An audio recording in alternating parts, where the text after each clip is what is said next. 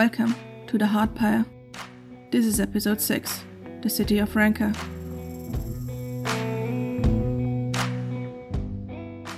Why? What does the Sovereign Outcast want from me? Logan asked Kalani, squinting at her in distrust as he took a small step back. I haven't been here in forever. Whatever happened, it wasn't me. Kalani had already half turned around to walk the group to their new destination, but stopped in her tracks, staring at Logan with a raised eyebrow. They'll tell you once you're there. They stared at each other for a while, unblinking. The sovereign outcast doesn't have to justify themselves in front of you, Kalani said and finally broke the silence. If they want to talk to you, you go and talk. Oh yeah? Since when do they act like they're on the Royal Council? Are we becoming like our enemies now? Next thing you'll do is accuse me of treason or something like that. Why do you have to be so complicated? Kalani groaned and rubbed a hand over her face. Case just wants to talk to you for ten minutes. It isn't going to kill you to do one thing someone asks of you. And since when is it unreasonable to ask what they want to talk about? Logan burst out, throwing his hands out to the side.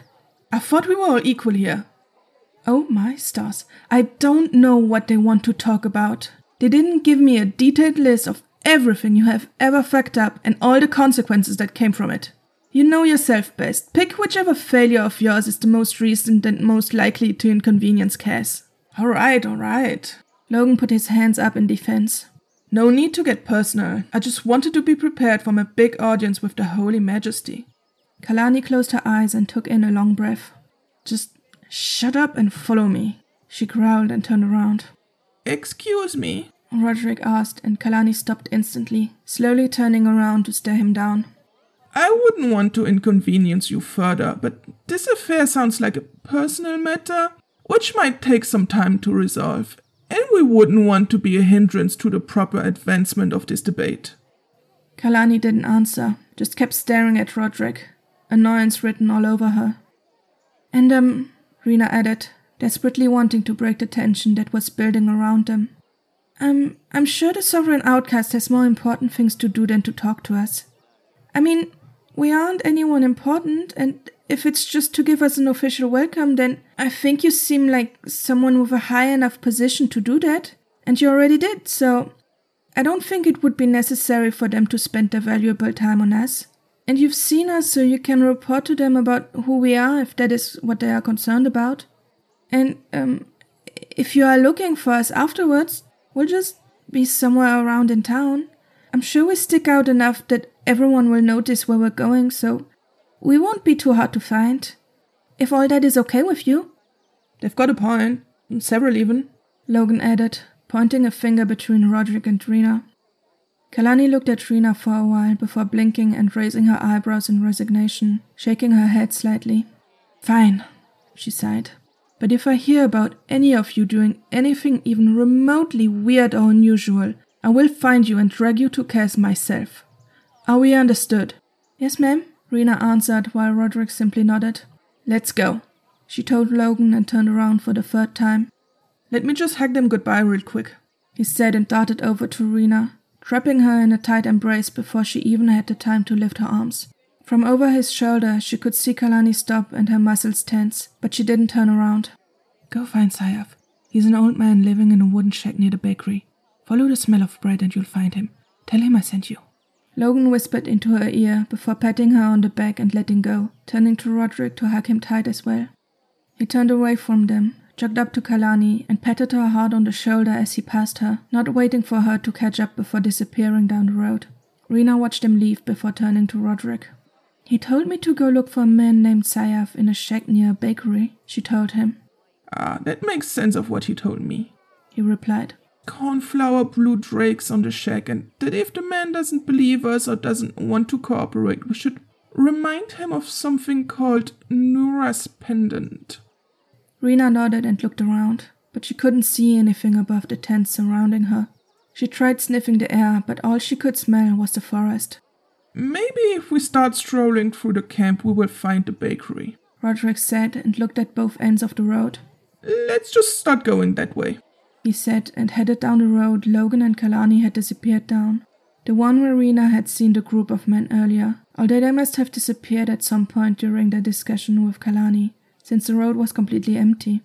Rena didn't exactly feel safe walking down these streets, especially without a guide who knew the people here and who could tell them which places they needed to avoid. But for now, the street was empty, and maybe they would find the man they were looking for without bumping into other people. She didn't even know what to expect from the Sayaf person they were looking for. Would someone who had connections at the Provincial Guard really live in a town like this? Or was he about to sell them a fake decree? He would probably not give them what they needed without asking for something in return, and she didn't know how they were supposed to negotiate with him if Logan wasn't here. She hadn't even thought about how far she would agree to go to get this information, but it dawned on her that she would have to make a decision quickly.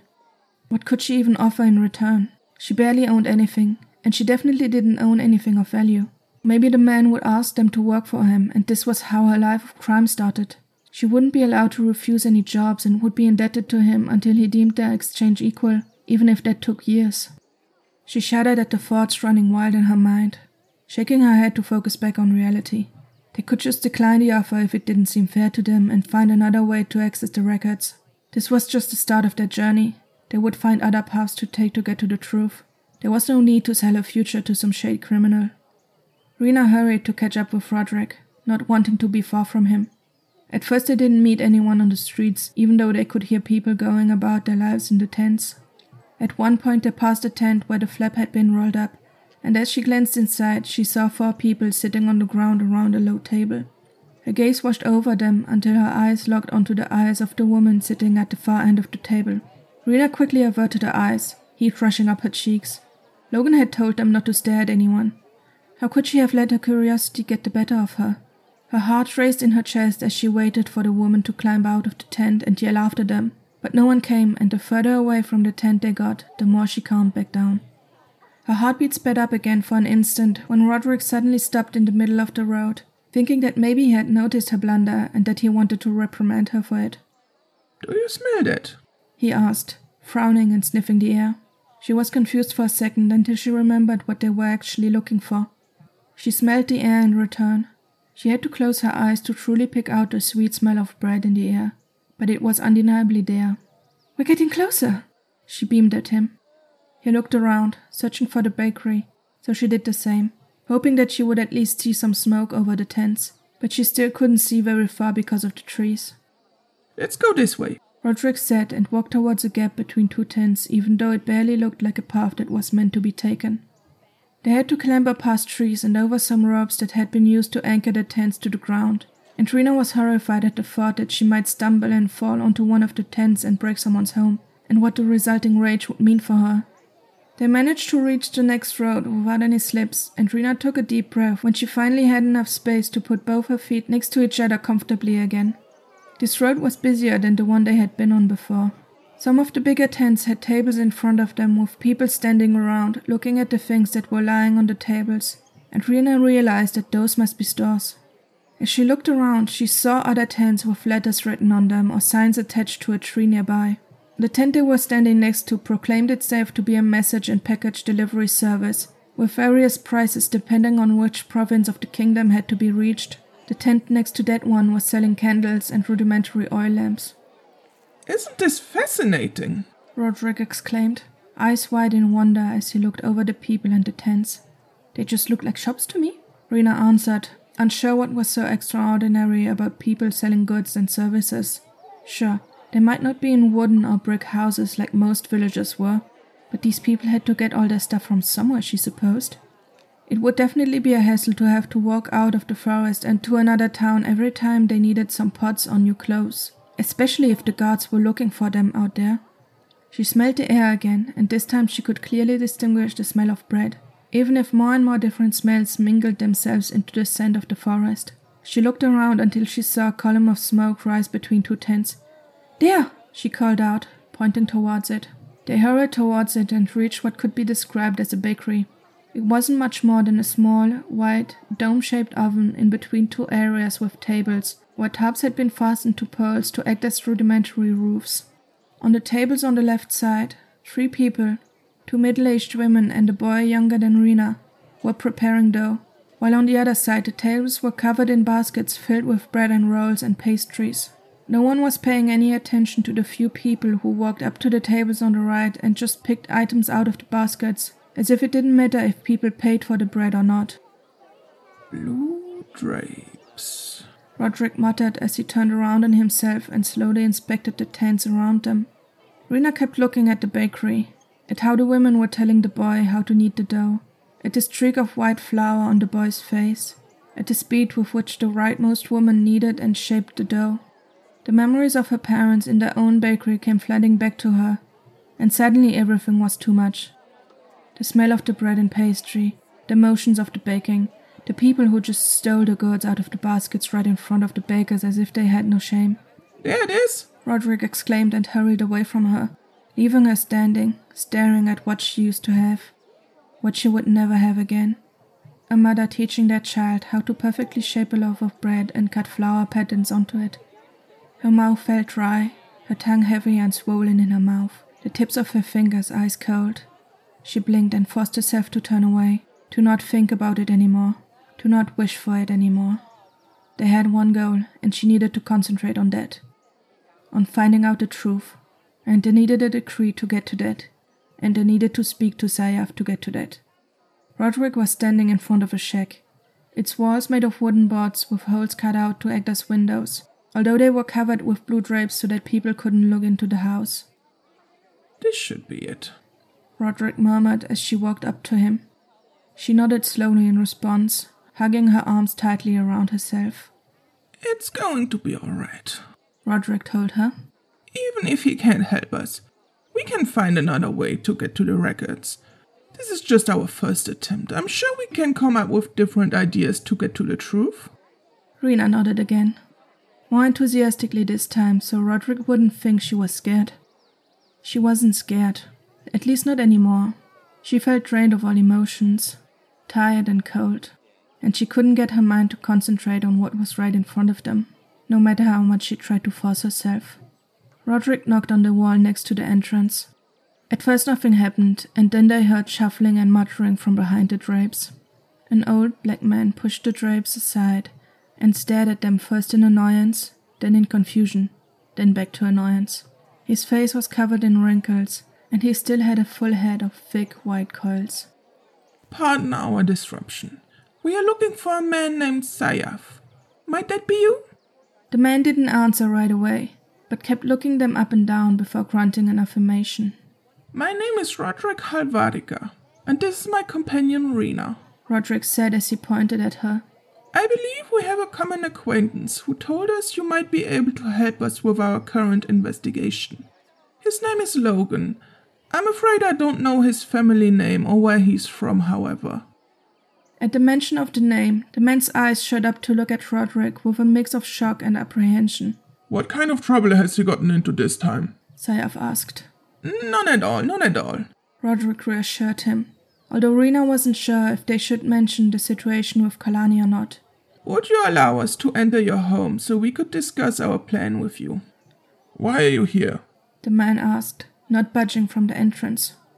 We need a specific document to access some official records, and we were told you could help us acquire such documentation. Roderick murmured. I don't do that anymore. Sayaf replied and stepped back, letting the drapes fall shut again. Roderick's hand shot out to keep the drapes from closing completely. Logan told me to mention Nora's pendant to you, Roderick said, pulling the drapes back open. The man turned back around and stared at Roderick's hand before looking back up at the both of them. That boy can mention my wife's jewelry as much as he wants. I still don't do that work anymore, he told them. I'm sorry, sir, Rena said, rushing forward, stopping right at the threshold of the door. I know that this might be an inconvenience to you, but it is extremely important to us that we get access to these records. I don't know if you have heard of it, but my village burned down and I might be the only survivor. Ocean's Throw? It wasn't too far away from here. Maybe you've heard of it before. But it's it's completely gone now. And I don't know why that happened or who is responsible, but apparently there have been other fires like that one all over the kingdom. Just that no one ever hears of them or what exactly happened. And and that's why we need access to the records, because we don't think that the guards are going to help us find out what happened. But someone has to uncover the truth, for the sake of those who died. He looked at her for a long while, and Rena didn't know if her speech had worked until he sighed heavily and stepped aside, waving them into his home. The room was dark and tinged in a blue light from the drapes and an orange light from a candle on the table. A woman was sitting at the table, staring at them, one leg crossed over one knee. Her left arm draped over the back of the chair, while the other was lying on the table holding a mug. She was older than Rena, maybe in her late twenties or early thirties. She had the same skin tone as the man, with a shaved head and piercing brown eyes. Her ears were pierced with golden jewelry, some just dots and other dangling chains. Her clothes were tight fitting, blue, white, and gold, almost too elegant to fit into such an environment. Her upper arms weren't covered, while a leather arm guard covered her lower arms. She was muscular, more muscular than most men Rena had seen in her life, like she could compete with anyone from the Royal Guard. This is Asha, my niece. Sayaf said, groaning as he sat down on the chair next to her, in front of the second mug that was on the table. Nice to meet you, Rena mumbled, nodding slightly in her direction. The woman nodded back, not taking her eyes off of Rena, but didn't say anything in return. I was serious when I said that I don't do that kind of work anymore. Sayaf said, taking a sip from the mug. I wouldn't even know which names to put on the decree to make it look official. They might have even changed the words on the decree. Who knows? But I know someone in the plains who can make you one. I'll have to bring you to him because he doesn't just work for anyone. You are not going all the way to the plains, Asha interjected, her head whipping around to look at her uncle. You just spent three weeks in bed with a bad lung. I'm not letting you leave this place for some random people. I was sick and now I'm better. I can take my own decisions on where I go. You absolutely cannot. I'm not riding all the way out to the other end of the province to drag your corpse back home. Sayaf clicked his tongue and waved her off. I'm not a fragile little bird that just hatched. I can take care of myself. Asha stood up and towered over Sayaf staring down at him. You will stay here. If I have to lock you up, then so be it. But you are not leaving this town unless it has to move. The air grew heavy as they kept staring at each other. So much that Rena was about to say something, anything to alleviate the situation, until Sayaf rolled his eyes and sighed. Not even your mother was this stubborn, he muttered and took another sip from his mug. So what are we going to do about their problem? he asked, throwing his hand out in Rena and Roderick's direction. You could just write a letter for your contact that we can deliver, and hopefully that will convince them to help us, Rena interjected, hoping that that would quell the argument. He's not going to just trust some random letter. Sayaf dismissed her. You could have just faked it or forced me to write it. I will go with them, Asha told them. Why would you do that? Sayaf asked, frowning at her. Cass isn't going to like you just running off with some strangers and abandoning your duties. Cass doesn't own me, and I go where I want. And if they are breaking into the archives, I want in. Sayaf closed his eyes and ran a hand over his face, shaking his head slowly. There's nothing there for you, child. They aren't keeping records of the Grey Isles in the capital of Velashta. You don't know what these people keep or where they keep it. If the takeover was a joint venture, then they will have records of those accords in the archives. Rena wasn't exactly sure what they were talking about. She had heard about the Grey Isles before, the group of islands to the south of Velashta that were usually surrounded by mist. She didn't know much about them, but she thought she might have heard something about a new commander being assigned to govern the islands. She had thought it had just been a normal change in ruling families. Sometimes that happened when the current family didn't have any heirs interested in the role, or when they wanted to sell off the lands. Sometimes the families agreed to an exchange just because both wanted a change in scenery. She hadn't heard anything about the takeover or anything else nefarious. You need to let it go, Sayaf said, eyes heavy and tired. I won't, Asha said and turned around. She walked over to a bag that was lying on the bed that was standing in the corner of the room and pulled something out before walking over to the table again. She put a rolled up piece of parchment and a wooden box down on the table. Write the letter, she told Sayaf. Three paths lay in front of us on which the story could continue. On the first path, the group goes to the Sovereign Outcast to find Logan and then go find Sayaf's contact together. On the second path, the group waits for Logan at the caravan and then go to the plains near the capital to find Sayaf's contact. On the third path, the group waits for Logan at the caravan and then go to the ruins of the other burnt down village on the way to the capital. You can cast your vote by going to the show's Twitter page or on theheartpyre.com. You have until next Monday, 14th of March, to vote for where you want the story to go. If you like this podcast, consider leaving a review or supporting it on Ko-fi or Patreon. One of the tiers on Patreon lets you vote for the alternative timeline, in which you can make Rena take a different path. Additionally, you can find transcripts for each episode, character art, and character descriptions on theheartpyre.com. The intro music is Lonely Dusty Trail by Jon Presstone. The Heartpyre is written and produced by me, Audrey Machter. Thank you for listening.